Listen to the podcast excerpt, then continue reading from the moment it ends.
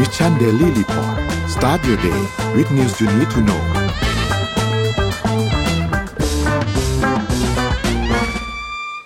สวัสดีครับยินดีต้อนรับเข้าสู่ Mission Daily Report ประจำวันที่ 11 มกราคม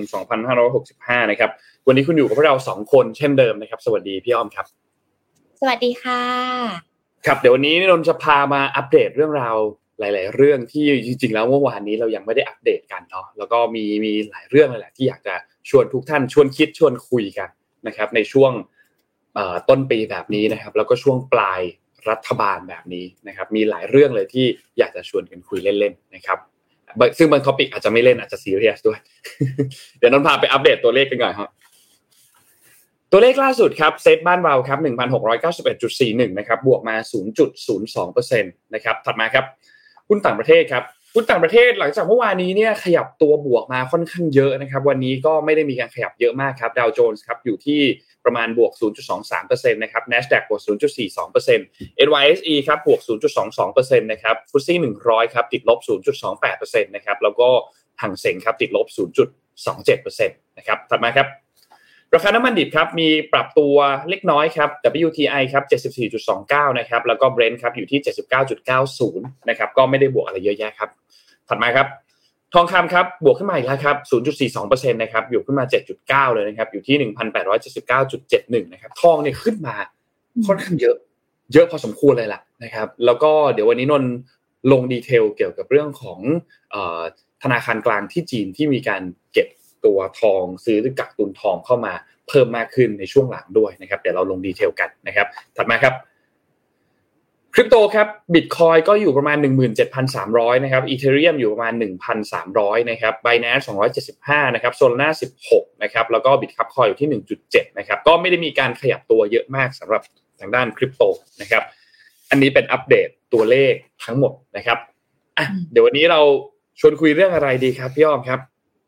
Morning Talk ตอนนี้เนี่ยเออมีอันนึงที่น่าสนใจที่จะต่อจากนนท์เมื่อวานค่ะพอดีเห็นมีคนพิมพ์มาว่าวันนี้จะมีเปิดตัวพรรค Mission ไหมเอาพรรคเลยเหรอเราจะเปิดพรรค Mission เลยเหรอเออมาเป็นพรรคเลยใช่ไหมฮะช่วยเห็นช่วงนี้เปิดตัวกันบ่อยไงกลัวว่าพรุ่งนี้จะไม่อยู่นะคะ ก็เลยก็เลย Morning Talk วันนี้เนี่ยเราก็เลยอยากจะพามาชวนคุยนะคะว่า ประเทศไทยยังมีอะไรอีกบ้างที่สามารถผลักดันไปให้ ผลักดันให้กะให้ดังไกลระดับโลกนะคะอ่า อยากให้ทุกคนลองแชร์มานะ เพราะว่าอย่างล่าสุดที่นนบอกเมื่อวานใช่ไหมคะว่าเอ่อสอดคล้องกับประเด็นที่แจ็คหมามาทำอะไรที่ไทยเดี๋ยวนี้เราลงดีเทลให้ฟังด้วยอ่าใช่ไหมแล้วก็มีนักท่องเที่ยวจีนเนี่ยเริ่มมานะคะอะไรที่เป็นจุดขายของไทย ไอเดียเหล่านี้แหละ ประโคมกันเข้ามาเพื่อที่เราจะได้รู้ว่า เออ ประเด็นนี้น่าสนใจและสามารถที่จะทำให้ประเทศไทยของเราเนี่ย ดังไกลไประดับโลกนั่นเอง อ่านะคะ อืมเดี๋ยวสักประมาณหลังๆห้าทีเดี๋ยวเราเอาเอาเรื่องนี้มาคุยกัน ว่าไงครับนนท์เพราะว่าเรื่องนี้น่าสนใจนะ ประเทศไทยดังไกลระดับโลกเนี่ยจริงๆมันมันเคยเราเคยมีการพูดถึง ครัวครัวไทยไปไกลระดับโลกใช่ไหมมันจำจำชื่อเป๊ะๆไม่ได้แล้วว่าชื่อโครงการอะไรมันประมาณนี้มันว่าอะไรแต่ว่า อันนั้นก็เป็นอันหนึ่งที่ที่ถูกพูดถึงเยอะในช่วงเวลาหนึ่งแล้วจริงๆอาหารอย่างอาหารไทยเนี่ยก็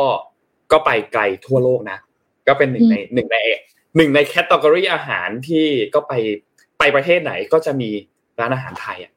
ไปในเมืองเมืองไหนอย่างเงี้ยก็จะอย่างน้อยก็จะมีร้านอาหารไทยสักร้านหนึ่งอะไรเงี้ยซึ่งแต่ว่าอันนี้ก็เป็นอันหนึ่งที่ที่ผลักดันกันมา พอสมควรอาจจะได้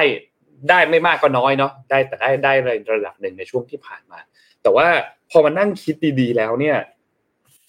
ประเทศไทยดังไกลระดับโลกเนี่ยไอ้ตัว topic ที่ที่ทีมงานโยนเข้ามาเนี่ยนนท์ว่ามันเออมันได้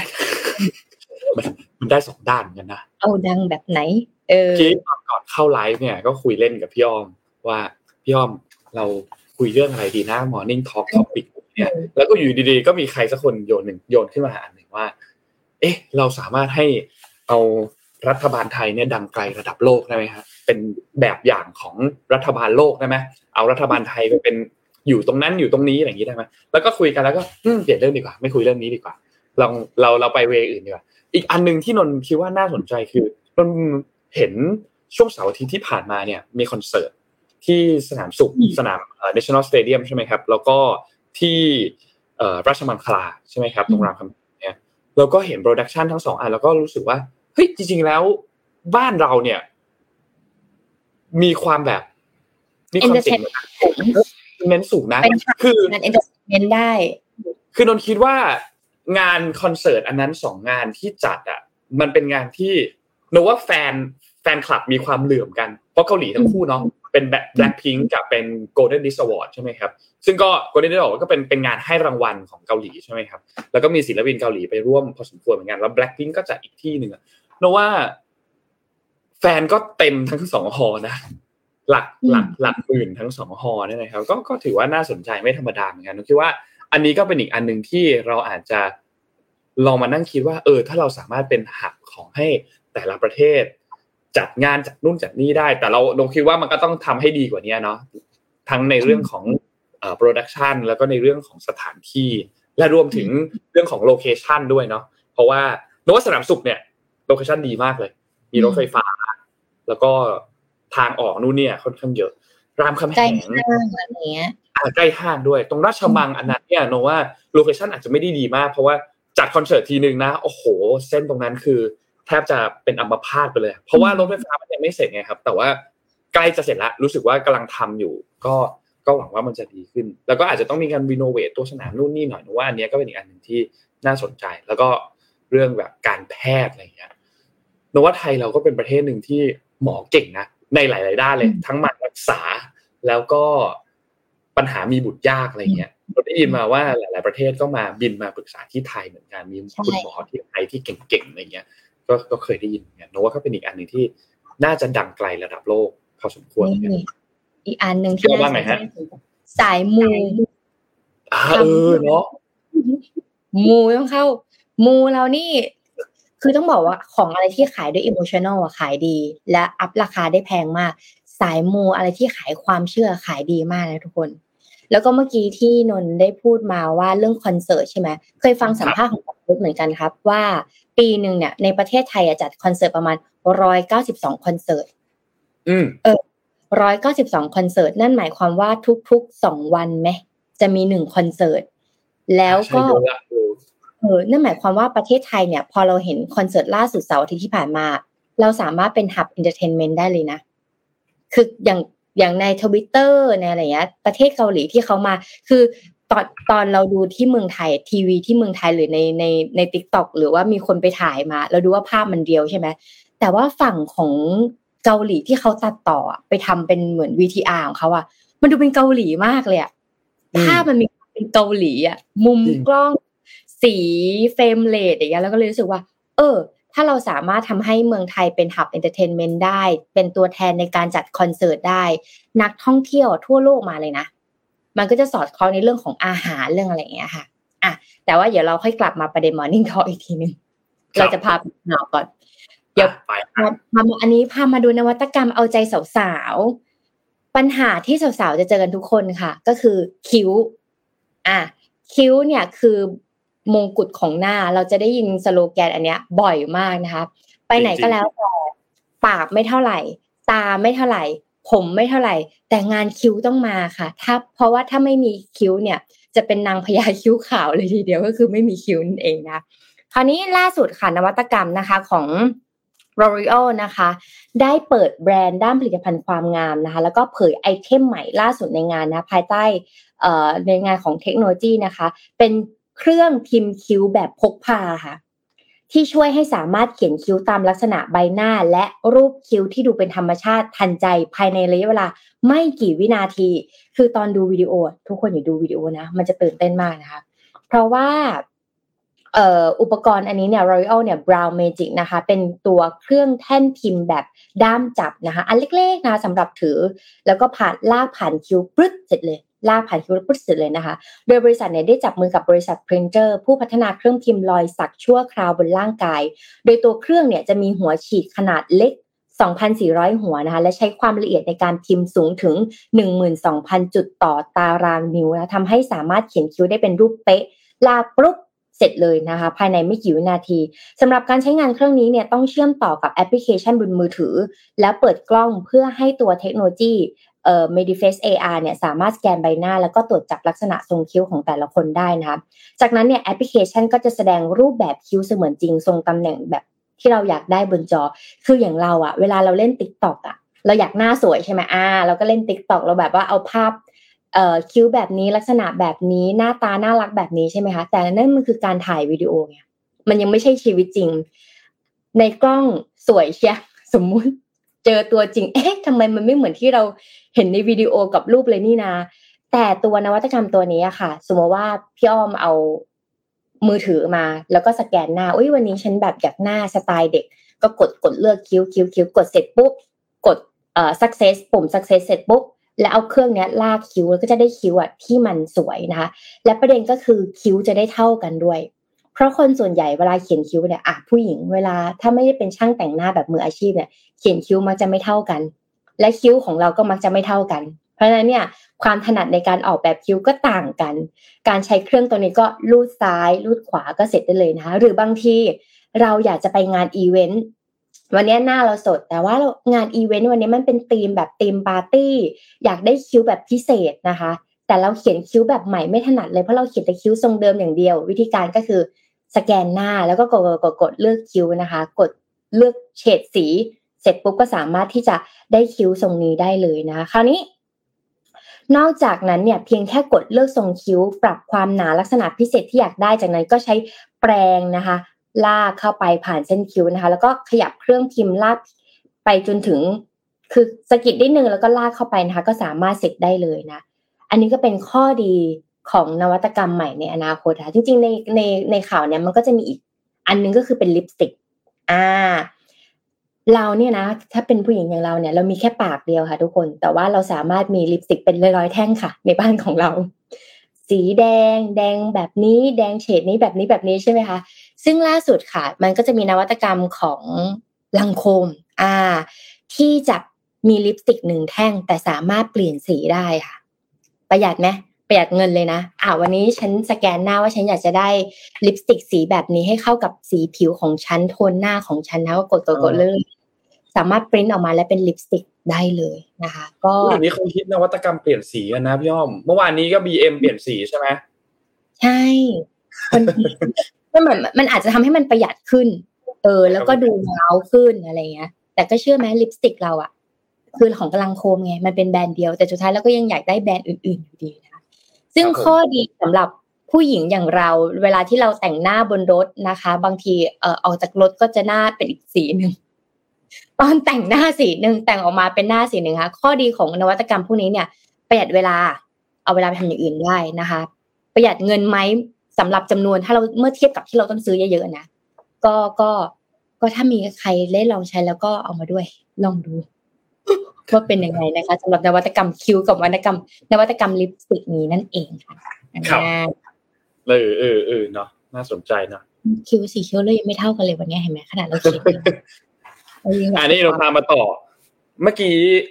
ตอนเริ่มต้นที่เราชวนคุย Morning Talk กันเนี่ยนนท์เลยอยากจะเอ่อพามาต่อประเด็นนี้เลยคือเรื่องของที่แจ็คหมามาที่ไทย คิดว่าหลายๆท่านน่าจะเห็นภาพกันแล้วนะเนาะที่แจ็คหมาเนี่ยเดินทางมาที่ไทยที่ไป ดูมวยที่เวทีราชดำเนินไปดูเอ่อไปกินข้าวที่ร้านเจ๊ไฝใช่ไหมครับ คิดว่าหลาย ๆ ท่านน่าจะน่าจะเห็นภาพกันแล้วใช่ไหมครับ ทีนี้คนก็สงสัยว่า เอ๊ะเกิดอะไรขึ้นแจ็คหมาทำไมแจ็คหมาถึงมาที่ไทยเขามาเที่ยวจริง ๆ มาเที่ยวเฉย ๆ จริง ๆ หรอ หรือว่ามันมีแบบ hidden agenda อื่นไหมเข้ามาเที่ยว ถ้าเราย้อนความกันสักนิดนึงเนี่ยนะครับสำหรับแจ็คหมาตอนนี้เนี่ย ตั้งแต่ที่ เอ่อเขาตัดสินใจสละอำนาจในบริษัท Ant Group ของเขาเนี่ยนะครับหลังจากก่อนหน้านี้เนี่ยเขาเขาลงจากตำแหน่งผู้บริหารของ Alibaba Group Holding ใช่ไหมครับ แล้วก็เอ่อจริงๆแล้วเนี่ยก็ลงจากผู้นำองค์กรของ Ant Group เหมือนกันนะครับซึ่งจริงๆก่อนหน้านี้เนี่ยบริษัทมีการเสนอคนที่จะขึ้นมาสืบทอดตำแหน่งของแจ็คหม่าเนี่ยใน Ant Group เนี่ยนะครับสิบราย แล้วก็ในส่วนของกลุ่มผู้ก่อตั้งกรรมการบริหารพนักงานต่างๆเนี่ยนะครับเพิ่งมีการประกาศกันเมื่อวันที่ 7 มกราคม ซึ่งการเปลี่ยนแปลงนี้เนี่ยก็จะไม่ได้กระทบต่อผลประโยชน์ใดๆของผู้ถือหุ้นนะครับ ซึ่งการที่เขาสละตำแหน่งลงจากผู้นำองค์กรเนี่ยคือเขาเนี่ยยังคงมีสิทธิ์มีเสียงในการออกเสียงรับผลประโยชน์ในฐานะผู้ถือหุ้นของบริษัทต่อไป ซึ่งจากการคำนวณคร่าวๆที่เราได้ข้อมูลจากบลูมเบิร์กเนี่ยนะครับเราก็พบว่าเขายังมีสิทธิ์ออกเสียงอยู่ประมาณ 6.2%นนะครับแต่เอาละอย่างน้อยเนี่ยมันก็ทำให้ เกิดการเปลี่ยนแปลงขึ้น ถ้าใครจำได้เนี่ยเหตุการณ์ที่มันเกิดขึ้นตอนนู้นเลยเนี่ยคือแจ็คหมาเนี่ยออกมาวิพากษ์วิจารณ์เกี่ยวกับเรื่องของ regulator ในจีนนะครับซึ่งทำให้ตอนนั้นเนี่ยการ IPO เนี่ยนะครับของ Ant Group ตอนนั้นเนี่ยก็ถูกเลื่อนออกไปอย่างแทบจะไม่มีกำหนดเลยละในช่วงเวลาตอนนั้นที่กำลังจะได้ IPO อยู่แล้วเนี่ยนะครับ เพราะว่าก็ถูกขัดแข้งขัดขาจากฝั่งของรัฐบาลจีนให้มีการตรวจสอบนู่นตรวจสอบนี่เนี่ยนะครับ ก็ พอสมควรนะครับในช่วงเวลาตอนนั้นนะครับ ซึ่งตั้งแต่ตอนนั้นเนี่ยที่มีการวิพากษ์วิพากษ์วิจารณ์รัฐบาลจีนในปี 2020เนี่ยนะครับแจ็คหมาแทบจะหายไปจากหน้าสื่อเลยนะ คือมีช่วงหนึ่งที่มีข่าวว่าแบบเฮ้ยแจ็คหมาโดนเก็บหรือเปล่าอะไรเงี้ยถึงกับมีข่าวประมาณนั้นเลยนะครับเพราะหายไปนานมากประมาณ 2 ปีนะครับ ซึ่งผลที่ตามมาก็คือแน่นอนแหละแอนกรุ๊ปเองก็ถูกถูกเบรกนะครับให้ ไม่สามารถที่จะเข้า IPO ได้ในช่วงเวลาตอนนั้นนะครับ แล้วสุดท้ายก็เพิ่งมีภาพที่เราเห็นเมื่อวันศุกร์ที่ผ่านมาวันที่ 6 มกราคมที่มีแจ็คหมาเนี่ยไปกินอาหารที่ร้านเจ๊ไฝแล้วก็มีภาพนู่นนี่มากมายเลยเข้าชมเวทีมวยที่เวทีราชดำเนินวันที่ 5 มกราคมนะครับ ก็มีเพียบเลยภาพหลังจากนั้นที่ออกมาครับ ทีนี้บทวิเคราะห์อันนึงที่น่าสนใจจากภาพนี้เนี่ยนะครับ พี่ตุ้มหนุ่มเมืองจันเนี่ยคือจริงเขามีเพจสองอันเนาะมีเพจหนุ่มเมืองจันใช่ไหมครับแล้วก็มีเพจฟาสต์ฟู้ดธุรกิจ ซึ่งจริงฟาสต์ฟู้ดธุรกิจมันเป็นซีรีส์หนังสือของพี่ตุ้มอยู่แล้ว ถ้าใครเคยตามหนังสือพี่ตุ้มมันมีมีหลายเล่มมากนะครับฟาสต์ฟู้ดธุรกิจนะครับ ทีนี้เป็นภาพแจ็คหมาไฟร้านเจ๊ไฟซึ่งคนก็ตั้งคำถามว่า เอ้ยเขาแค่มาเที่ยวหรือเปล่าอย่างที่บอก หรือว่าเขามีมี hidden agenda อื่นภาพอันนี้เนี่ยอะภาพภาพนี้เลยเนี่ยนะครับ เป็นภาพที่น่าสนใจมาก เพราะว่าคนที่ยืนอยู่ข้างๆเจ๊ไฝและข้างๆแจ็คหมาเนี่ยนะครับ คือคุณสุภกิจเจรวนนท์เป็นลูกชายคนโตของคุณธนินเจรวนนท์นะครับ แล้วก็ภรรยานะครับเอ่อซึ่งปัจจุบันเนี่ยคนนี้เนี่ยดำรงตำแหน่งประธานกรรมการเครือเจริญโภคภัณฑ์นะครับ แล้วก็ก่อนหน้านี้จริงๆเนี่ยคือคุณสุภกิจนะครับเขาดูแลธุรกิจของ CP ในเมืองจีนทั้งหมด เพราะฉะนั้นมีความเป็นไปได้สูงมากที่รอบนี้แจ็คหมาเนี่ย อาจจะเป็นแขกของทางด้านเครือเจริญโภคภัณฑ์หรือว่าเป็นแขกของ CP นั่นแหละพูดง่ายๆนะครับ ก็พูดง่ายก็คือเป็นคนที่แบบเหมือนพาพาเที่ยวคอยอำนวยความสะดวกต่างๆ ให้ในการครั้งนี้ของแจ็คหมาแล้วก็เป็นไปได้ว่าเขาก็คงได้พบกับคุณพเนียนเจรวนนท์แล้วเช่นเดียวกันนะครับ ถ้าจะย้อนไปกว่านั้นอีกเนี่ย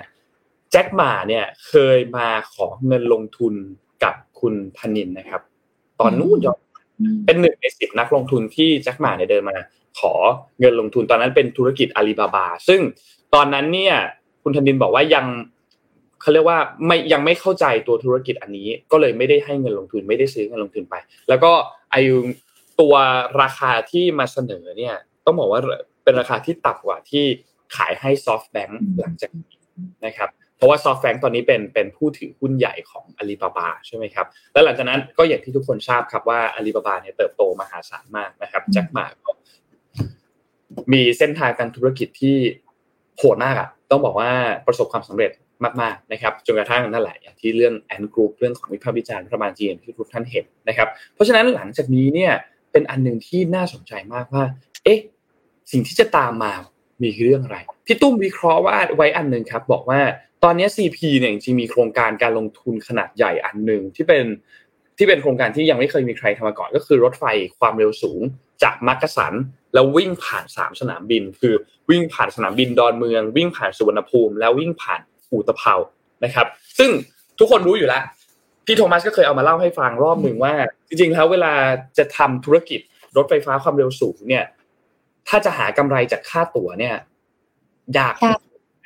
ไม่ไม่ได้คิดว่าจะได้กำไรจากค่าตั๋วอยู่ละแต่ว่ามันจะมาจากการพัฒนาที่ดินตามสถานีต่างๆ ในเส้นทางต่างๆ มีพัฒนาที่ดินตรงโซนนั้นโซนนี้ค่อยๆ พัฒนาขึ้นตามขึ้นมากับเส้นทางที่รถไฟฟ้าความเร็วสูงเนี่ยมันวิ่งผ่านนะครับ ซึ่งสิ่งที่จะตามมาก็คืออะ CP อาจจะสร้างเป็นแบบ smart city เป็นเมืองอัจฉริยะนะครับ แน่นอนว่าเงินทุนเนี่ยอาจไม่ใช่ปัญหาของ CP อยู่แล้ว แต่ว่าปัญหาคือจะทำให้คนเชื่อได้ยังไงว่าเมืองนี้เนี่ยเป็นเมืองที่อัจฉริยะทันสมัย และใช้เทคโนโลยีที่มีระดับที่สูงจริง ๆ แล้วไม่ใช่แค่คนไทยเท่านั้นที่ต้องเชื่อ แต่ว่าคนทั้งโลกก็ต้องเชื่อเช่นเดียวกัน นะครับเพราะฉะนั้นอันนี้จะเชื่อมโยงกันหรือเปล่า ก็เป็นบทวิเคราะห์อันหนึ่งที่พี่ตุ้มเนี่ยเขียนไว้แล้วนนคิดว่าก็น่าสนใจเลยอยากจะเอานำมาแชร์ต่อให้ทุกท่านเนี่ยได้ได้รู้กันต่อนะครับ ก็หลังจากนี้เนี่ยคิดว่าต้องรอดูครับว่าหลังจากที่เขาสละอำนาจในการบริหารแอนกรุ๊ปเรียบร้อยแล้วเนี่ยบทบาทต่อไปของเขาของแจ็คหมาเนี่ยจะเป็นอย่างไร และจะมีความเกี่ยวข้องอะไรกับที่ ประเทศไทยหรือเกี่ยวข้องอะไรกับโครงการตัวรถไฟฟ้าความเร็วสูง ที่จะผ่านสนามบินทั้งสามสนามวันนี้ไหมเนี่ยก็รอติดตามดูครับผมคิดว่าอันนี้เป็นประเด็นอันหนึ่งที่น่าสนใจครับ เป็นอะไรที่บังเอิญเนาะเช่นบังเอิญแบบว่าอาจถ้ามองอีกมุมหนึ่งก็คือ ชักมาอาจจะอยากมาไทยนานแล้วก็ได้แต่ไม่เปิดประเทศสักที เพราะว่าก่อนหน้านี้เขาเขาไปอยู่ที่ญี่ปุ่นนะหกเดือนน่ะ คือเขาออกจากจีน แต่ว่าเขาก็ไปอยู่ญี่ปุ่นไงแต่เออไทยเมื่อไหร่จะเปิดสักทีเปิดเถอะเปิดเถอะเปิดปุ๊บมาเลยจ้ะไปเช็คอินที่ร้านเจ๊ไฝแล้วแล้วมันก็มีความบังเอิญเช่น เช่นอย่างลิซ่าได้เป็น brand ambassador ให้กับ True อย่างเงี้ย True ID เนาะใช่อ่ามันมีความบังเอิญ แล้วมันก็มีความบังเอิญ คืออย่างอย่างที่นนพูดมาน่าสนใจก็คือว่า เออแล้วเราจะทำยังไงให้แบบเราอะมีความน่าเชื่อถือว่าเป็นเมืองใหม่จริง ๆอะ อย่างอย่างถ้าใครเคยไป True Digital Park เนี่ยเราก็เริ่มเห็นความเป็นแบบตึกที่เป็นนวัตกรรมเหมือนกันนะเหมือนเขากำลังสร้าง environment เช่นแบบมีตึกมีต้นไม้มี community ใหม่ๆ อะไรเงี้ยขึ้นมาก็ก็อาจจะเป็นอีกสเต็ปหนึ่งที่เป็น pre pre promote นั่นเองก็ไม่มันดูบังเอิญไหมเออมันมีเออมันดูมีความเป็นบังเอิญ แต่ว่าก็ถ้า ถ้ามาก็อาจจะเป็นแนวโน้มที่ดีสำหรับสำหรับไทยเรานะคะ ก็อย่างที่บอกก็ถ้าเกิดที่ดินมันตรงนั้นเนี่ยมันเมื่อไหร่ก็ตามที่มีสาธารณูปโภคดี ไม่ว่าจะเป็นห้าง หรือว่าจะเป็นรถไฟฟ้าอะไรเงี้ยตรงนั้นน่ะขึ้นหมดที่ดิน เออครับเองนะคะ อะมีหลายคนก็เริ่มพิมพ์มาว่ามีทุกแจ็คแล้ว เออแจ็คมาก็มาแล้วแจ็คแจ็คพี่แจ็คก็มาแล้ว เหลือแจ็คอะไรที่ยังไม่มา สมอ้อมเลยบอกแจ็คสเปโร่ที่ยังไม่มาแจ็คสเปโร่ก็มาแจ็คสเปโร่ก็มาแล้วแจ็คสเปโร่เนี่ย ก็มีข่าวนะครับสำหรับจอห์นนี่เดฟเนี่ย มีข่าวอันหนึงอันนี้เป็นแบบว่าซุบซิบเล็กๆแล้วกันว่าอาจจะกลับมารับบทนะ เคยเห็นนนท์ได้เห็นข่าวแบบผ่านๆยังไงว่าอาจจะกลับมารับบทหลังจากที่มีประเด็นเรื่องที่ขึ้นขึ้นศาลตอนนั้นใช่ไหมครับ แล้วก็ถูกแคนเซิลบทไป ก็มีความเป็นไปได้ว่าอาจจะมีการรีเทิร์นไหมอันนี้รอติดตาม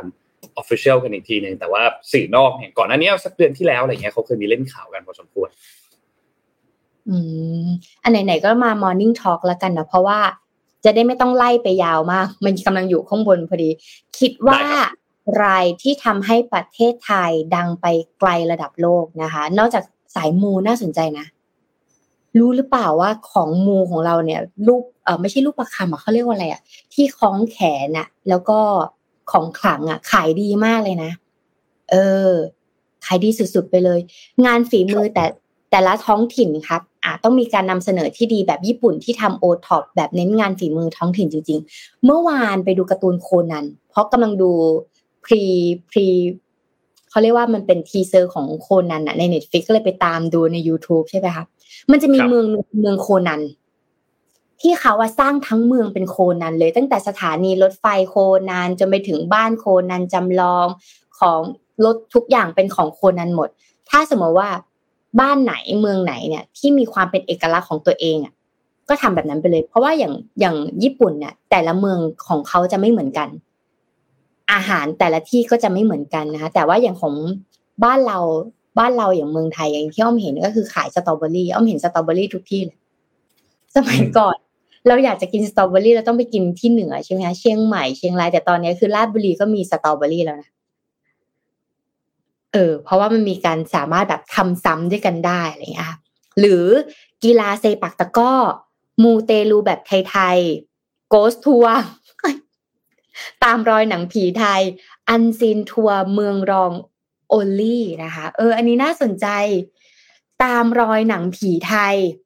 เฮ้ยแต่ก่อนน่ะหนังบ้านเราอะหนังผีอะน่ากลัวมากเลยนะ ทุกวันนี้ก็ยังน่ากลัวครับพี่อ๊อฟโอ้คือเราแต่แต่ว่าพี่ไม่กล้าดูไม่ค่อยกล้าดูหนังผีไงแต่ตอนเด็กๆก็ดูแต่ตอนโตอะไม่ค่อยดูก็เลยรู้สึกว่า เออน่ากลัวจริง ๆ หรือว่า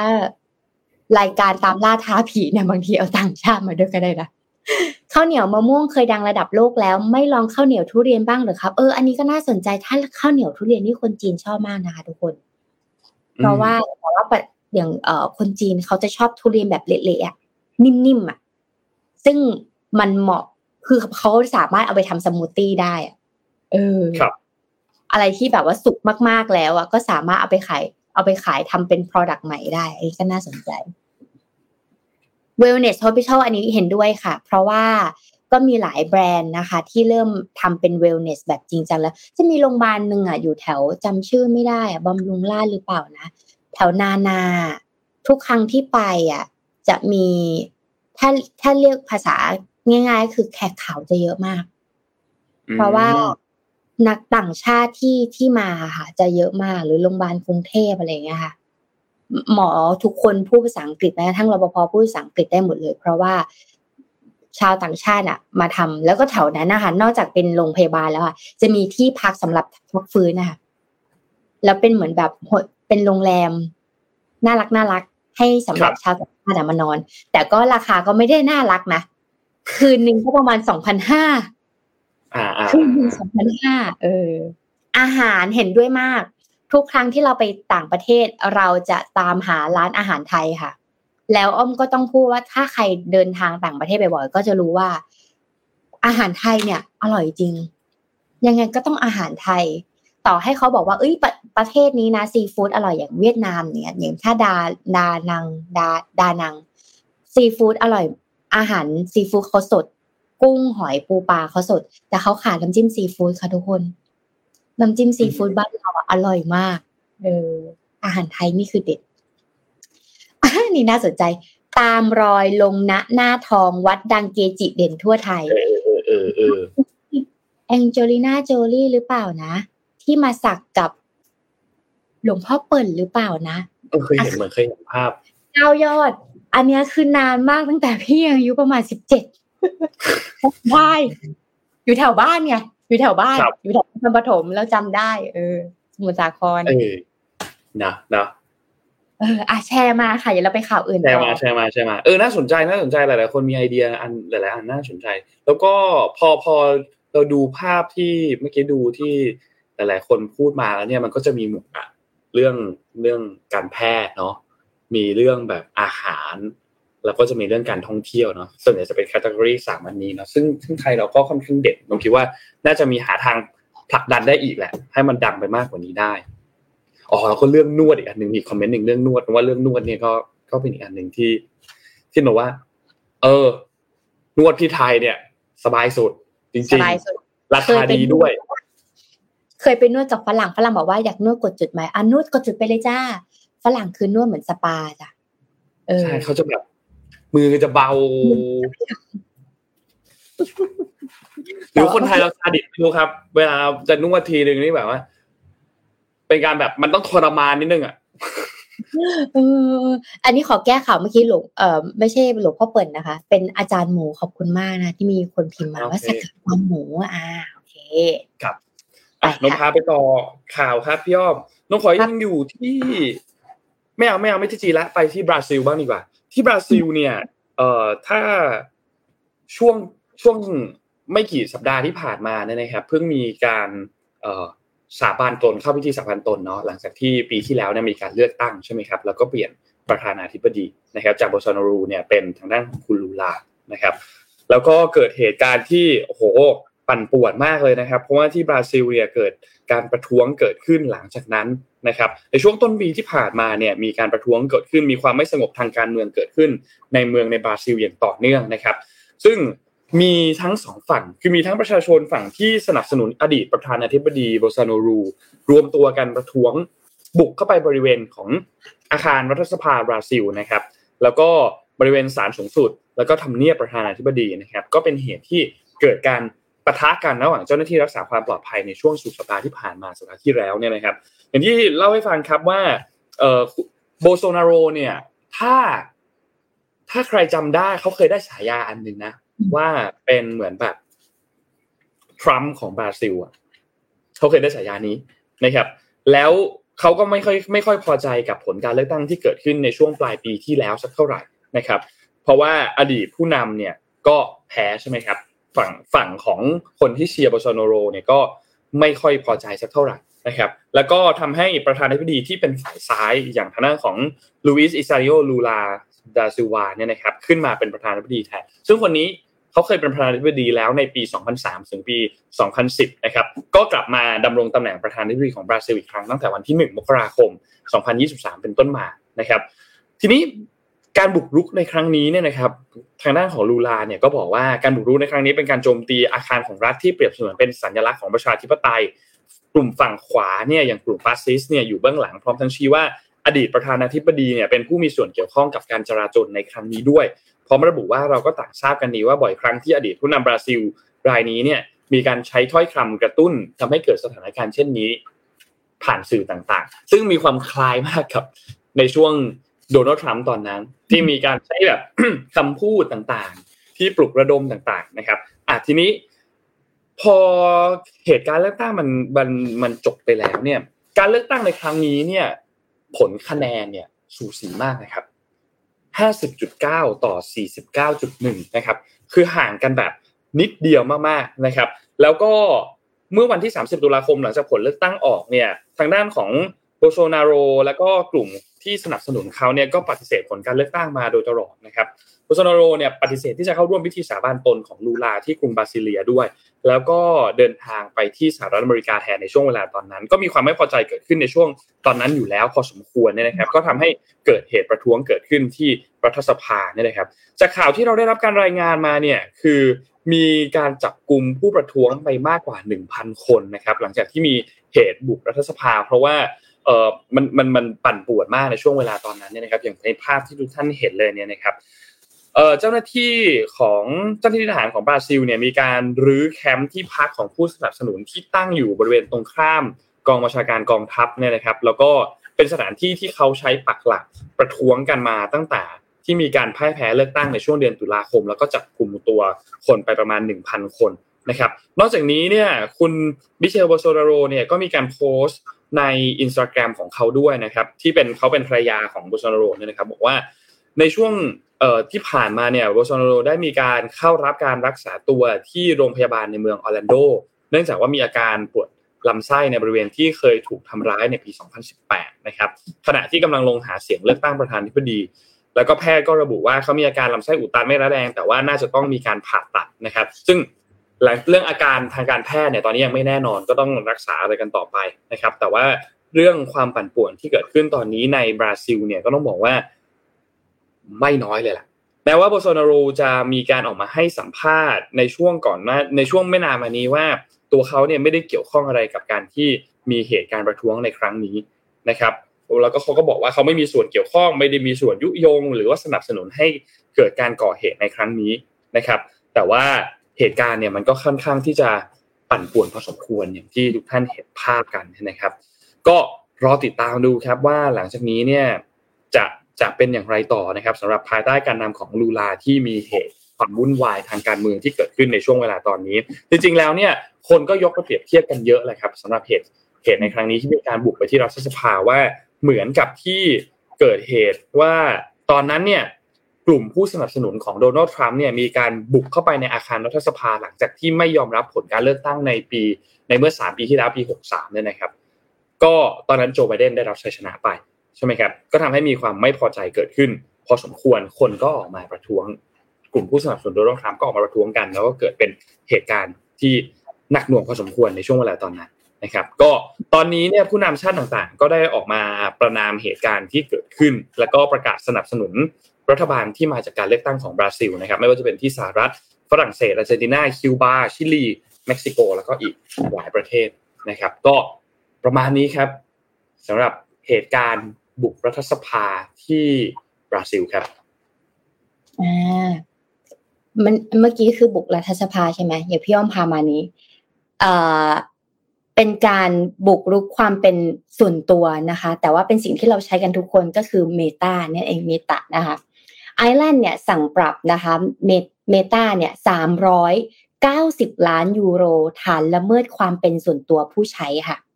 พอเราพูดถึงแพลตฟอร์มที่เราใช้กันทุกวันนะอย่าง Facebook ตอนนี้ก็คนก็ฟังไลฟ์ผ่าน Facebook นะคะ แล้วก็เล่นกันทุกคนนะคะ หรือว่า Meta เนี่ย ถึงแม้จะประกาศรีแบรนด์เมื่อปีที่แล้ว เพื่อมุ่งเน้นพัฒนาโลกเสมือนจริงอย่าง Metaverse แต่ก็ยังเจอปัญหาเดิมๆค่ะ เช่นที่เกี่ยวกับความเป็นส่วนตัวของผู้ใช้งานแพลตฟอร์ม แล้วก็เป็นการ ความเป็นส่วนตัวของ Facebook เนี่ยแล้วก็ Instagram อยู่เรื่อยๆนะคะล่าสุดค่ะ Meta ได้ถูกคณะกรรมการคุ้มครองข้อมูลของ Ireland Data Protection Commission หรือว่า DCP นะสั่งปรับเงินเป็นจำนวนกว่า 390 ล้านยูโร หรืออยู่ที่ 13.9 หมื่นล้านบาทนะคะ ในกรณีที่ Meta เนี่ยขออนุญาตให้ใช้ข้อมูลของผู้ใช้งาน Facebook และ Instagram สำหรับการแสดงโฆษณาบนแพลตฟอร์มทั้ง 2 อย่างนะคะซึ่ง DCP กล่าวว่าเป็นการกระทำผิดกฎหมายของ EU ค่ะ เพราะว่าเป็นการอนุญาตเชิงบังคับ ที่หากผู้บริโภคไม่ยินยอม ก็จะไม่สามารถใช้งานแพลตฟอร์ม Facebook และ Instagram ได้นะคะก็ถือว่าก็ต้องยอมนะ เพราะว่าถ้าไม่ให้ใช้ถ้าคือแบบว่าแบบถ้าคุณไม่กรอกข้อมูลทั้งหมดนี้เราจะไม่ให้ใช้ แต่ถ้าเกิดคนต้องใช้ต้องทำมาหากินต้องขายของอะก็ยังต้องกรอกข้อมูลอยู่ดีนะ ซึ่งพอ Meta เนี่ยรู้ปัญหานี้แล้ว ก็มีระยะเวลาประมาณ 3 เดือนค่ะในการเปลี่ยนแปลงวิธีการรับมือนะคะ แล้วก็ใช้ข้อมูลของผู้ใช้งาน เพื่อกำหนดเป้าหมายโฆษณาใหม่นะคะโดยทาง Mark Zuckerberg เนี่ยก็ได้ออกมาบอกว่าจะยื่นอุทธรณ์ต่อคำสั่งดังกล่าว และกล่าวด้วยว่ารู้สึกผิดหวัง แต่ว่าคำสั่งนี้ก็ไม่ได้มีก็ไม่ได้หมายความว่าจะโฆษณาแบบ personalize หรือว่าเป็นการโฆษณาที่ปรับให้เหมาะกับแต่ละบุคคลจะถูกยกเลิกไปนะคะ ก็ยังต้องใช้อยู่ถือว่า ขอโทษแต่ว่าผมก็ยังจะทำอยู่นั่นเองนะคะจริงๆแล้วเนี่ยเมตาเนี่ยเคยถูก DCP นะปรับมาแล้วครั้งหนึ่งนะในเดือนพฤศจิกายนปีที่แล้ว ข้อหาปล่อยให้ข้อมูลผู้ใช้งานหลายร้อยล้านคนเนี่ยล่วไหลทางโลกออนไลน์ ซึ่งครั้งนั้นเนี่ยเมตาโดนปรับไปกว่า 260 265 ล้านยูโร หรือว่ากว่า 9.4 9.47พันล้านบาทนั่นเองนะคะ การใช้กฎที่เข้มงวดนี้นะคะ อาจจะเป็นตัวกระตุ้นให้รัฐบาลไทยของเรา หันมาใส่ใจเรื่องความปลอดภัยบนแพลตฟอร์มออนไลน์กันมากขึ้นนะคะ เพราะว่าทุกวันนี้เนี่ยนับว่าแทบจะไม่มีกฎหมายมาควบคุมเรื่องนี้เลย ถึงแม้เราจะมี PDPA แต่ว่าอ่าเราเคยสมัครแอปพลิเคชันใช่ไหม เราไม่ค่อยอ่านหรอกเรากดลูดปลื้ดยอมรับทันทีก็จริงเออ มันมีปุ่มให้เรายอมรับเท่านั้นนะ แต่ว่าปุ่มอื่นอะ มันไม่ให้เรากดเลยนะ ถึงแม้จะขึ้นว่าไม่ยอมรับ แต่ก็ไม่ให้กดอยู่ดี เพราะว่าถ้าไม่กดก็ไม่สามารถทำธุรกรรมอะไรได้นะเพราะฉะนั้นเนี่ยมันมีเรื่องของอะไร มันจะมีเอฟเฟกในเรื่องของโฆษณาเว็บพนันออนไลน์ เวลาที่เราเห็นพวกเว็บออนไลน์ใช่ไหมเราเข้าไปกดอะไรเงี้ย กดไปกดมา นี่คือโดนแฮ็กได้เลยนะคะ หรือสิ่งผิดกฎหมายต่างๆ ที่เชื่อว่าทุกคนเนี่ยคงได้เห็นกันบ้างแล้วนะคะ ก็เสริมเรื่องของความปลอดภัยนะคะว่าจะสมัครอะไรจะดูอะไรอะเช็คให้ดี อ่านก่อน ถึงแม้รายละเอียดอาจจะยาวมากๆ แต่ก็อ่านสักหน่อยก็ยังดีนะเป็นไปได้ก็คือแคปเก็บไว้เป็นหลักฐาน ในการที่เราจะทำเพราะว่าอย่างวันก่อนเอพี่อ้อมได้เข้าไปดูจำช่องไม่ได้ แต่ว่าดูคร่าวๆเป็นคลิปสั้นๆ ว่ามีเหมือนพี่โปรแกรมเมอร์คนหนึ่งคนไทยแหละไปออกรายการหนึ่งก็ถ้าเกิดใครสมมติว่านนอย่างเงี้ยเห็นลิงก์อันนึงเอ้ยมีเพื่อนคนหนึ่งส่งลิงก์มา แต่เราก็ไม่รู้ว่าลิงก์อะไรเราก็ลืมถามแล้วแล้วก็คิดว่าเพื่อนน่าจะส่งลิงก์อะไรแบบ รูปภาพหรืออะไรสักอย่าง location อะไรสักอย่างพอเผลอกดเข้าไปปุ๊บเนี่ย มือถือของเราอะทุกๆลิงก์ที่มันมามันจะมาจาก domain name หรือว่า IP เอ่อ IP address ของเครื่องเรา แล้วแฮกเกอร์คนนั้นเนี่ยโปรแกรมเมอร์คนนั้นเนี่ยสามารถเช็คได้ว่าไอ้ลิงก์ตรงนี้อยู่ location ไหน แล้วมือถือของเราตอนนี้อยู่ที่ไหน แล้วก็เช็คได้ว่ามือถือของเรามีรูปกี่เครื่อง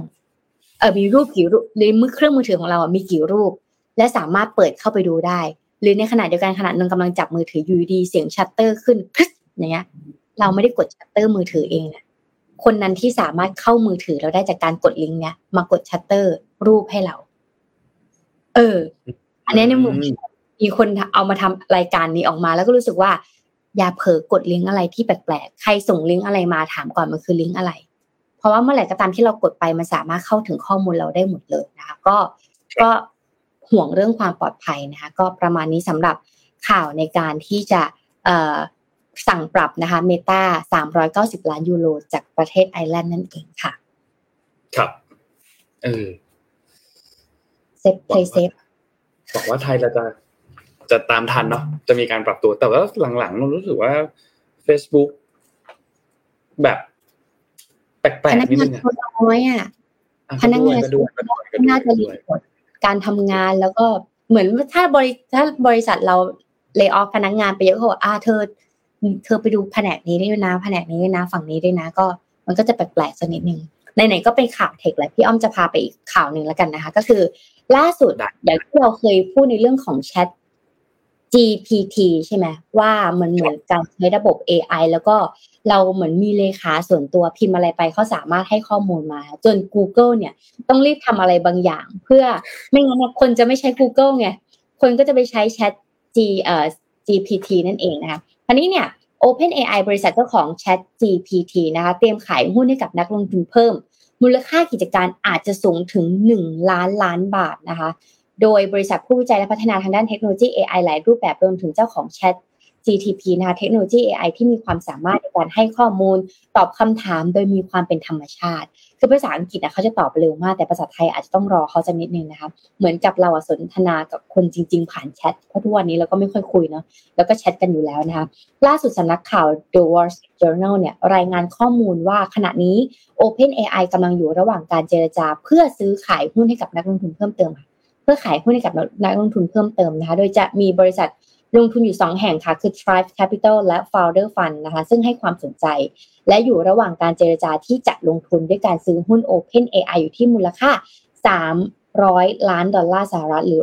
ราวๆ ประมาณ 10,000 ล้านบาทค่ะ บริษัทที่อยู่ระหว่างการเจรจาเนี่ยจะเข้ามาลงทุนใน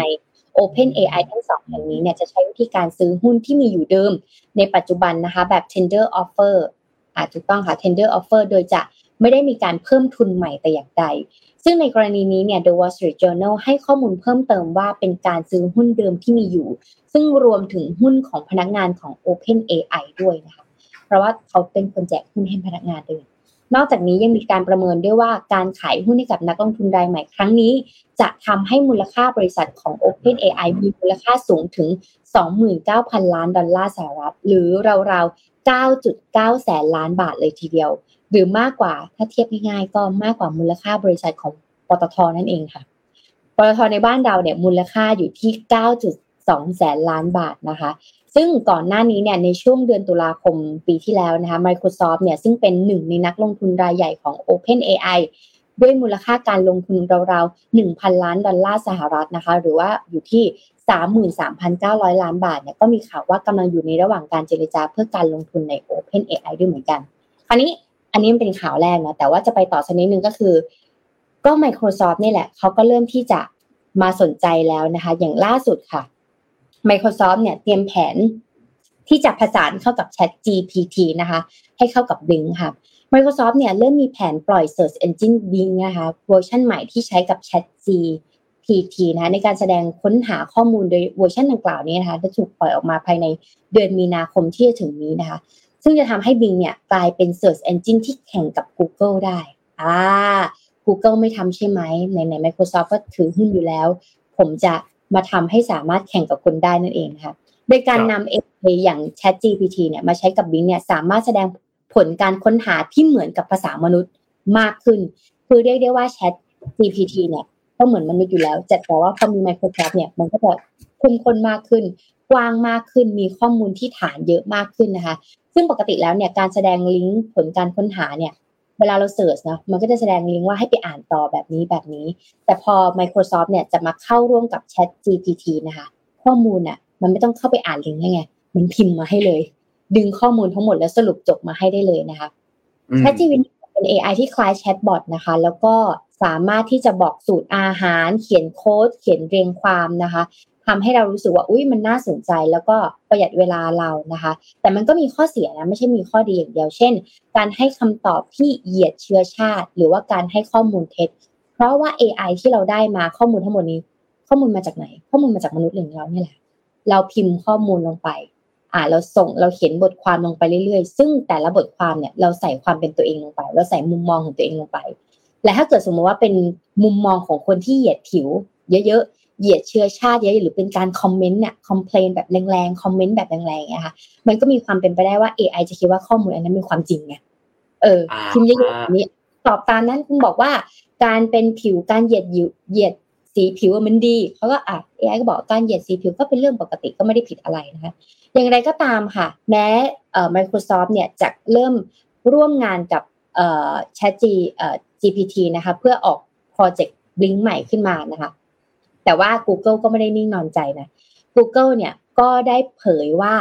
เขาตอนนี้เขายังไม่พร้อมที่จะปล่อย AI คู่แข่งออกมาให้ใช้งานได้จริง เขามีอยู่นะ แต่เขาจะไม่ปล่อยออกมานะคะ เพราะว่าในปัจจุบันเนี่ยยังมีปัญหาเรื่องอคติทางเชื้อชาติ และความถูกต้องของข้อมูลทำให้ยังไม่สามารถเอา AI เนี่ยมาแทน Search Engine ได้เหมือนกับที่ Microsoft มันจะทำนะคะ แต่ว่าทาง Google เนี่ยก็ได้พัฒนาโมเดลภาษา AI เพื่อมาใช้พัฒนา Search Engine ของตัวเองอยู่เป็นระยะ สำหรับการที่ Microsoft จะนำ Chat GPT นะคะมาใช้ใน Bing เนี่ยถือว่าเป็นความเป็นไปได้สูง เพราะทั้ง Microsoft และ OpenAI มีความสัมพันธ์กันค่อนข้างลึกซึ้งเพราะหนึ่งก็คือเขาก็ถือหุ้นด้วยเนาะโดย Microsoft เนี่ยกำลังนำ Dell E2 นะคะซึ่งเป็น AI วาดภาพตามคำบอกของ OpenChat หลังจากนี้เราอาจจะเห็น OpenChat นะคะเป็นในรูปแบบภาพไปแล้วนะคะ แทนการพิมพ์ให้เราเห็นอย่างเดียวเนี่ย มาใช้ใน Bing ด้วยนะคะรวมทั้งได้ลงทุนในบริษัท OpenAI เมื่อปีที่เอ่อเมื่อปี 2019 ด้วยด้วยมูลค่ามากกว่า 30,000 ล้านบาทนะคะก็สามารถที่จะทำให้เห็นว่า เออความเป็นไปได้ในอนาคตอาจจะไม่ใช่แค่พิมพ์แล้วนะอาจจะเป็นคนพูดออกมา อาจจะเป็นภาพวาดออกมานั่นเองนะคะในด้านธุรกิจแหละก็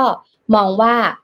ใครที่ใช้ Chat GPT เนี่ยก็จะเห็นว่ามันสะดวก แล้วก็ สามารถที่จะดึงข้อมูลต่างๆ มาช่วยให้เราประหยัดเวลามากขึ้นในการทำงานนะคะ แต่ว่าก็ต้องรอหน่อยนะ เพราะว่าอะไรที่มันเป็นการเหยียดผิว เหยียดเชื้อชาติ ข้อมูลอะไรที่มันรู้สึกว่ามันยังไม่ใช่ข้อเท็จจริงก็ก็ play safe ไปก่อนอย่าเพิ่งเอามาใช้นะครับ เออ เขาก็ซื้อกันเนาะเขาใช้เงินเป็นถึงและบริษัทระดับโลก ครับลงทุนกับนวัตกรรมนะ เออเพราะว่าสุดท้ายแล้วของเราเนี้ยทำก่อนออกแบบก่อนได้เปรียบก่อนก็ก็จะจริงจริงจริงว่าอืมจริงจริงจริงจริงคือคือพวกเนี้ย ถ้ามาก่อนได้เปรียบจริงอืมมาก่อนแล้วพอดึงดึงดึงแบบเขาเรียกว่า ดึงแชร์ริ่งได้เยอะก่อนอะได้เปรียบมากเลยเพราะคนไม่ค่อยเปลี่ยนครับ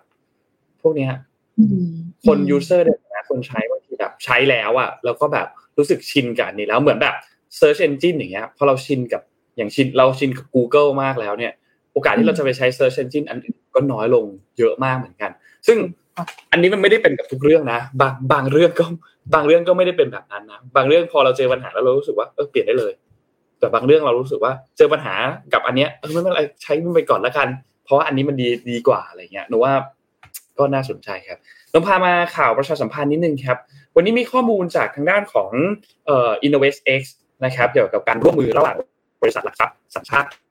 ไทยแล้วก็สถาบันการเงินระดับโลกนะครับที่ถือว่าเป็นอีกหนึ่งข่าวดีของนักลงทุนไทยเลยนะครับคือบริษัทหลักทรัพย์ InnovestX จำกัดเนี่ยนะครับที่เป็นเรือธงในธุรกิจการเงินลงทุนของยามา SBX เนี่ยนะครับเขาได้มีการร่วมมือกับทางด้านของ Goldman Sachs ครับสถาบันการเงินระดับโลกในการจับมือร่วมกันพัฒนานวัตกรรมผลิตภัณฑ์การลงทุนใหม่ ๆ ร่วมกัน เพื่อรองรับการลงทุนแห่งอนาคต นะครับแล้วก็มีการรุกตลาดการลงทุนในไทยโดยความร่วมมือระหว่างของสถาบันการเงินในครั้งนี้เนี่ยจะช่วยให้นักลงทุนไทยเนี่ยมีโอกาสที่จะเข้าถึงผลิตภัณฑ์การลงทุนที่หลากหลาย ของโรงงานจากในตลาดลงทุนโลก แล้วก็คาดว่าเอ่อจะทำให้ InnovestX เนี่ยสามารถขยายฐานลูกค้าในการซื้อขายหลักทรัพย์ในประเทศได้เพิ่มมากขึ้นด้วยนะครับทั้งลูกค้าที่เป็นลูกค้าสถาบันแล้วก็เป็นลูกค้ารายย่อยนะครับ ทีนี้เรื่องนี้เนี่ยน่าสนใจมาก เพราะว่าบริษัทหลักทรัพย์ InnovestX จำกัดเนี่ยคืออย่างที่ทุกคนทราบอยู่แล้วเนี่ยนะครับว่าเขาก็มุ่งมั่นที่จะต้องการพัฒนาตัวผลิตภัณฑ์ทางการเงินการลงทุนที่หลากหลายภายใต้แนวคิด Future of Finance Reimagine นะครับในการสร้างความแข็งแกร่งให้กับธุรกิจหลักทรัพย์ แล้วก็พัฒนาโครงสร้างพื้นฐานแล้วก็ระบบนิเวศอุตสาหกรรมการเงินการลงทุนแห่งอนาคตอย่างครบวงจร เพื่อให้ตอบโจทย์ความต้องการของนักลงทุนอย่างยั่งยืนแล้วก็ตอบโจทย์มากขึ้นนะครับ ราะฉะนั้นถ้าใครที่สนใจกำลังจะลงทุนหรือมองหาบริษัทหลักทรัพย์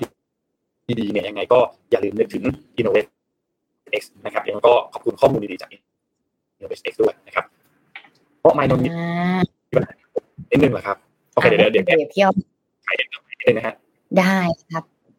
มีคนพิมพ์มาว่าอยากให้เราคุยเรื่องการซื้องานวิจัย เออ มีคนคุยนะคะ แต่ว่าก่อนที่จะไปงานวิจัยขอพามาข่าวนี้ก่อนอย่าพูดนะคะ เพราะว่าคือถ้าใครได้ดูหนังเรื่อง Don't Look Up อะเราจะคิดว่าปัญหาโลกร้อนหรือว่าสิ่งต่างๆ เนี่ยมันมีความสำคัญมากๆนะ แล้วก็โดยเฉพาะเรื่องของป่าค่ะ อย่างล่าสุดนะคะ ป่าอเมซอนน่ะในบราซิลถูกหั่นไปอีกแล้วค่ะร้อยห้าสิบเปอร์เซ็นภายในหนึ่งเดือน เยอะมากเลยนะ ป่าอเมซอนนะคะบราซิลถูกหันไป 150%ภายใน 1 เดือนนะคะ เราได้พยายามที่จะเสนอข่าวนะ เพื่อรณรงค์ให้ช่วยกันลดใช้พลาสติก รวมถึงวิธีอื่นๆนะคะ เช่นการปลูกต้นไม้ทำให้โลกของเราเนี่ยร้อนน้อยลงแต่ก็ยังมีเรื่องน่าเศร้าที่เกิดขึ้นค่ะ เพราะว่าล่าสุดป่าอเมซอนที่ได้ชื่อว่าเป็นพื้นที่สีเขียวที่มีขนาดใหญ่ที่สุด และถือว่าเป็นปอดของโลก คือถ้าเราไม่มีป่าอเมซอนเนี่ยสิ่งที่เกิดขึ้นคือเราอาจจะร้อนโลกของเราอาจจะร้อนมากกว่านี้ก็ได้นะคะ แต่ก็ยังเจอวิกฤตค่ะที่รุมเร้าทั้งจากภัยธรรมชาติ ไฟป่า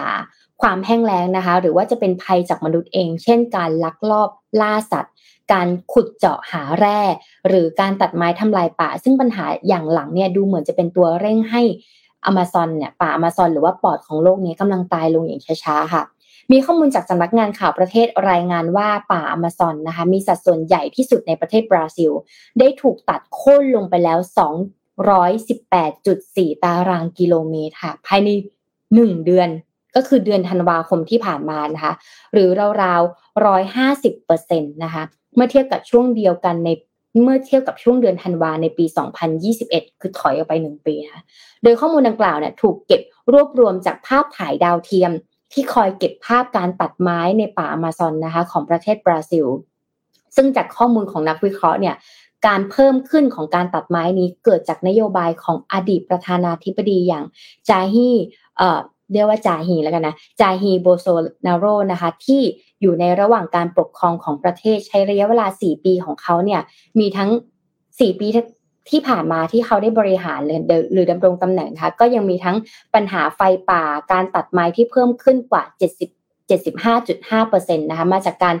ปล่อยปละละเลยให้คนถางป่าเพื่อใช้ที่ดินในการเลี้ยงสัตว์ และพืชผลทางการเกษตรนะคะจากภาพเนี่ยเราก็จะเห็นได้เลยว่า พื้นป่าเนี่ยที่หายไปเนี่ยจะอยู่ช่วงกลางๆของพื้นที่ทั้งหมดนะคะ คือเวลาตัดป่าเนี่ยเขาไม่ได้ตัดตัดรอบๆเนี่ยตัดตรงกลางหรือโพร่งแล้วกระจายออกไปอย่างเงี้ยซึ่งมันเป็นแกนกลางที่มันสำคัญมากนะคะ การทำลายป่านี้นะคะ ถือว่าเป็นปอดของโลกนะคะ อย่างป่าอเมซอนนี้นะอาจจะส่งผลกระทบไปทั่วโลกค่ะ จุดเริ่มต้นคือตรงนี้นะ อาจจะส่งกับผลกระทบไปทั่วโลกรวมถึงไทยเราด้วย เช่น สิ่งที่จะเกิดขึ้นจากประเทศไทยนะคะระดับน้ำทะเลอาจจะสูงขึ้น เนื่องจากน้ำแข็งขั้วโลกละลายค่ะ เพราะว่าโลกร้อนขึ้น เมื่อรู้อย่างนี้แล้วนะคะ ก็ควรต้องหันกลับมาดูว่าสิ่งไหนบ้างที่เราสามารถทำได้ จากตัวเรา จากบ้านของเรา จากเมืองของเรานะคะ เพื่อเป็นส่วนหนึ่งในการหยุดวิกฤตที่กำลังมาในครั้งนี้นะคะ ภายในหนึ่งเดือนอะ หายไปร้อยห้าสิบเปอร์เซ็นต์ เยอะนะ แล้วก็ถ้ายิ่งโลกร้อนอะเรียกได้ว่าโลกเราเนี่ยสัดส่วนน้ำทะเลน้ำเนี่ยมากกว่าพื้นดิน และถ้าเกิดโลกของเราเนี่ยยิ่งร้อนไปเรื่อยๆนะน้ำแข็งทั่วโลกก็จะละลายอะและน้ำแข็งทั่วโลกพอมันละลายมันระเหยไม่ทันไง เออ มันก็จะท่วมกันอยู่อย่างนี้แหละค่ะ เพราะฉะนั้นเนี่ยก็เริ่มจากตัวเรานี่แหละถึงแม้บราซิลเขาจะมีการเอ่อถางป่าอะไรที่เราอย่างตัวตัวเราเองก็ต้องรับมือนะ นอกจากเรื่องของน้ำท่วมแล้วอาจจะต้องวางแผนในการปรับโครงสร้างเมืองของเราไม่ให้น้ำท่วมด้วย แล้วก็ร่วมด้วยร่วมด้วยช่วยกับการจัดการขยะจากเราเนี่ยแหละค่ะ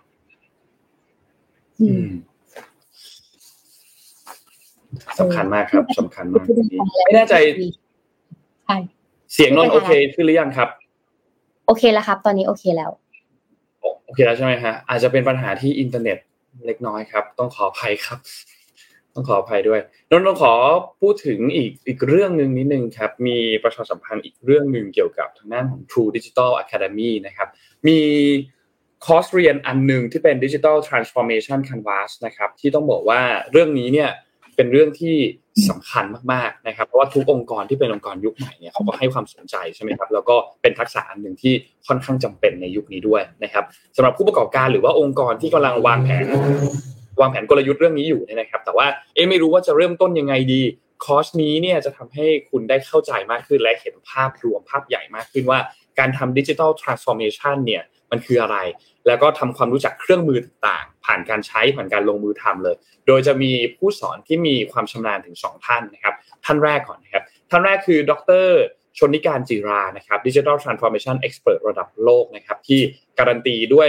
ปริญญาเอกสาขา Technology and Operation Management จาก Harvard Business School นะครับ อีกทั้งยังเป็นอดีตที่ปรึกษาองค์กรดังอย่าง McKinsey and Company ด้วยนะครับ ซึ่งทางด้านของดรชนิกาเนี่ยก็จะมีประสบการณ์ด้านการทำ digital transformation ในองค์กรหลากหลายอุตสาหกรรม รวมถึงการวางกลยุทธ์ด้านการศึกษา การพัฒนาให้กับสถาบันการศึกษา แล้วก็หน่วยงานรัฐในแถบภูมิภาคเอเชียตะวันออกเฉียงใต้ด้วยนะครับ ซึ่งก็นับว่าเป็นท่านหนึ่งที่น่าสนใจเลยทีเดียว ส่วนอีกท่านหนึ่งนะครับเป็น business expert นะครับคุณโรเจอร์ธนโรธอมรากุลเศษนะครับเป็นตำแหน่ง Head of Market Solution จาก True Digital Academy นะครับก็เป็นผู้เชี่ยวชาญทางด้านกลยุทธ์การขายการขยายธุรกิจ การพัฒนาบุคลากรในองค์กรของไทย แล้วก็ต่างชาติก็จะเข้ามาช่วยเสริมทัพให้กับคอร์สนี้ด้วยนะครับ ซึ่งใครที่สนใจเนี่ยนะครับสามารถที่จะมาสมัคร เข้ามาในคอร์สนี้ได้นะครับ เป็น one day workshop นะครับ วันเสาร์ที่ 28 มกราคม ปีนี้นะครับ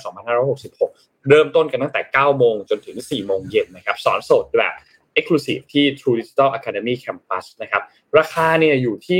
9,900 บาทนะครับ ใครที่สนใจสามารถที่จะเข้าไปดูรายละเอียดเพิ่มเติมได้ด้วยนะครับ ก็เดี๋ยวยังไงให้สมมูลปักลิงก์ไว้ และที่สำคัญคือถ้าบอกว่ามาจาก Mission to the Moon หรือว่ามาจาก Mission Daily Report เนี่ยนะครับ จะได้รับ ราคาพิเศษด้วยนะครับ ยังไงสามารถติดต่อทีม Admission ได้ที่เบอร์ 0842079274 ที่ขึ้นอยู่บนหน้าจอด้านล่างตรงนี้ได้เลยนะครับ ก็ใครที่สนใจก็สามารถไปสมัครกันได้นะครับ เปิดรับสมัครแล้วนะครับอืมก็ต้องคือทักษะถ้าอยากให้งานของเรายังอยู่กับเรา ก็ต้องทำต้องเรียนพวกนี้แหละใช่ใช่ใช่สำคัญมากเลยว่าเลยว่าก็เป็นเรื่องที่สำคัญสำหรับใครที่กำลังจะแบบมีการ transform องค์กร หรือว่ากำลังจะอัปเกรดองค์กรอะไรอย่างเงี้ยทั้งทั้งในผู้บริหารแล้วก็ในระดับที่เป็นระดับ operation เนี่ยนว่า ถ้ามีสกิลพวกนี้เนี่ยนว่าดีเลยนะครับนนอยากจะพามาอีกเรื่องหนึ่งครับพี่อ้อมครับ ที่ติดกันไว้หลายวันละ คือเรื่องของการตุนทองคำครับ ทองคำช่วงนี้เนี่ย ราคาเนี่ยจะค่อย ๆ ขยับขึ้นเนาะ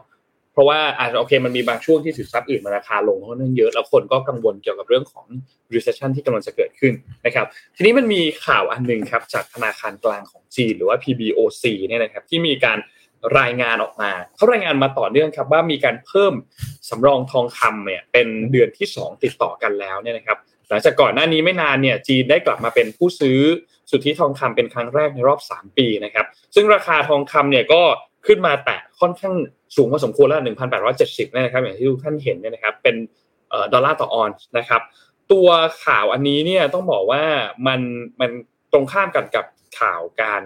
ตัวเลขการจ้างงานนอกภาคเกษตรของสหรัฐอเมริกาที่ชะลอตัวนะครับ ก็สะท้อนถึงประสิทธิภาพของนโยบายการปรับขึ้นดอกเบี้ยของธนาคารกลางของเฟดนะครับ ซึ่งจากที่สื่อมีการรายงานเนี่ยนะครับ พบว่า PBOC เนี่ยเพิ่มการถือครองทองคำอีก จำนวน 30 ตันในเดือนธันวาคมที่ผ่านมา ซึ่งต้องบอกว่าเป็นการสำรองทองคำเพิ่มเติมติดต่อกัน 2 เดือน ตอนเดือนพฤศจิกายนตอนนั้นเนี่ยซื้อทองคำสำรองเพิ่มเนี่ย32 ตันนะครับทำให้รวมแล้วเนี่ยถ้านับ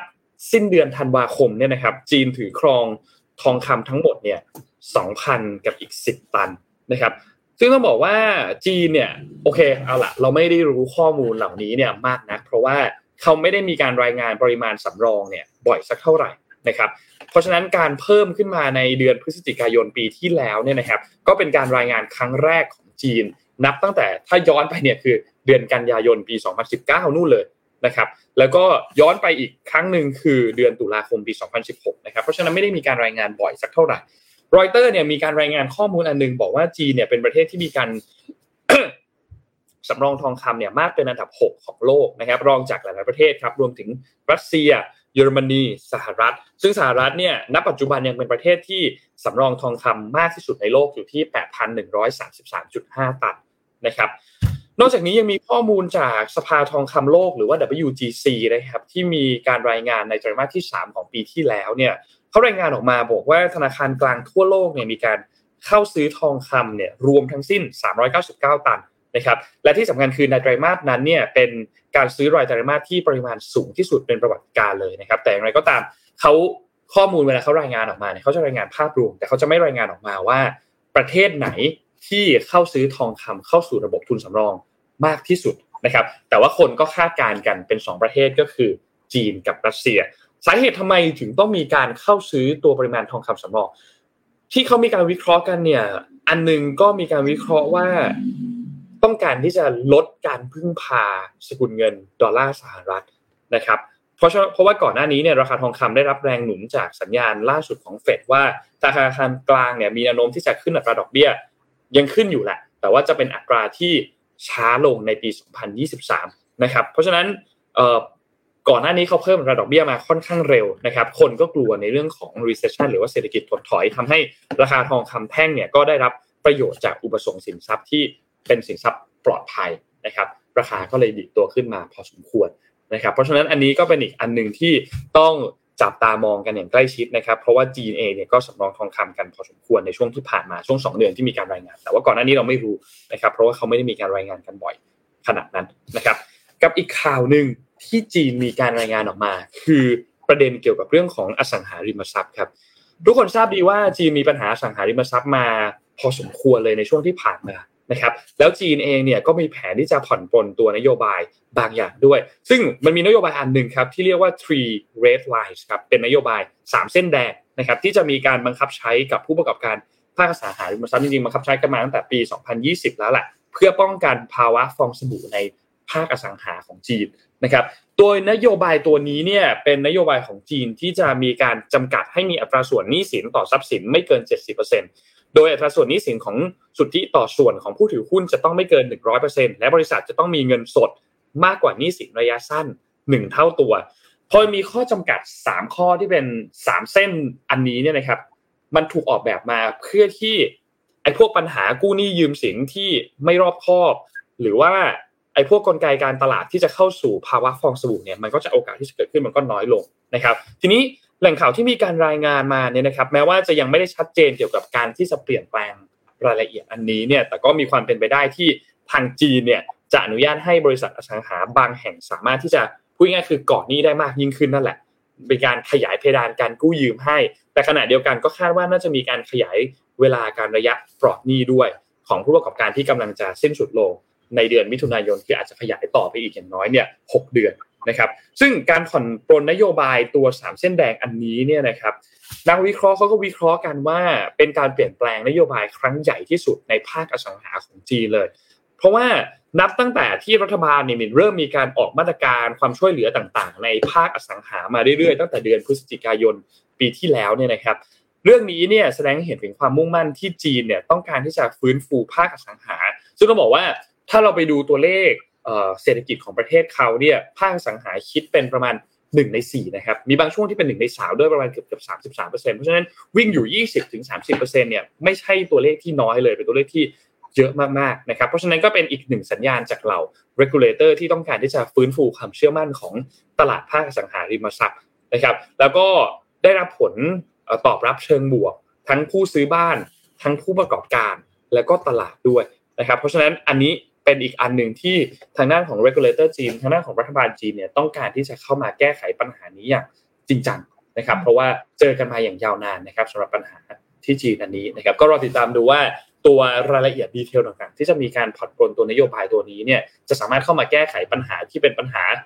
หนักมากๆอันหนึ่งของจีนคือจีนเจอโควิด ในช่วงที่ผ่านมาปิดประเทศ หรือว่าเปิดปิดประเทศ ล็อกดาวน์คนโวยวายไม่สามารถที่จะทำเศรษฐกิจได้ และมันก็ยังมีปัญหาในเรื่องของ อสังหาริมทรัพย์ที่ก็รุนแรงมากด้วยนะครับ ก็รอดูครับว่าปีนี้ถ้าเราดูจากข่าวนะ เราจะเห็นว่าจีนเองก็มีธีมของการ recovery นะ จากจากช่วงที่เขาปิดประเทศไปเนี่ยก็ recovery พอสมควรจะสำเร็จไม่สำเร็จแค่ไหนเนี่ย ไม่มีใครทราบครับ ต้องรอดูกันต่อไปครับว่าโอ้ของเขาอสังหาริมทรัพย์นี่ก็เยอะเหมือนกันเนาะเยอะมากเลยนะ ที่ที่ยังไม่แล้วเสร็จ ครับ แต่สุดท้ายแล้วเขาก็มาซื้อบ้านเราเยอะไง เพราะตอนที่คอมเมนต์เรื่องแจ็คหมามาเมืองไทยอะไรแล้วก็บอกว่าหรือว่าแจ็คหมาจะมากว้านซื้ออสังหาริมทรัพย์เมืองเราก็อาจจะไปซื้อสักห้องสองห้องแล้วมาอยู่ เออเออเออเนาะไม่รู้เหมือนกันอะครบถ้วนไหมครับ นนวันนี้ วันนี้น่าน่าจะประมาณนี้ครับ น่าจะครบถ้วนสมควรเลยนะครับ ก็วันนี้ขอบคุณ SCB นะครับผู้สนับสนุนแสนใจดีของเรานะครับขอบคุณ SCB มากๆนะครับที่คอยสนับสนุน MDR มาโดยตลอดนะครับแล้วก็ขอให้อยู่กับพวกเราไปนานๆนะครับและขอบคุณทางด้านผู้ฟังทุกๆท่านนะครับที่ติดตาม Mission Daily Report ในทุกๆเช้านะครับวันนี้ก็ขอบคุณจากทุกช่องทางเลยนะครับ ไม่ว่าจะเป็น Clubhouse Facebook แล้วก็ YouTube นะครับอาจจะมีปัญหาช่วงต้นนิดหน่อยนะครับเพราะว่ามี อุบัติเหตุทางเทคนิคเล็กน้อยช่วงเช้านะครับ แต่ก็ไม่เป็นไรเราผ่านกันมาได้นะครับ ขอบคุณทุกคนมากๆนะครับ แล้วพบกันใหม่อีกครั้งหนึ่งในวันพรุ่งนี้วันพฤหัสครับ สวัสดีครับ สวัสดีค่ะ Mission Daily Report start your day with news you need to know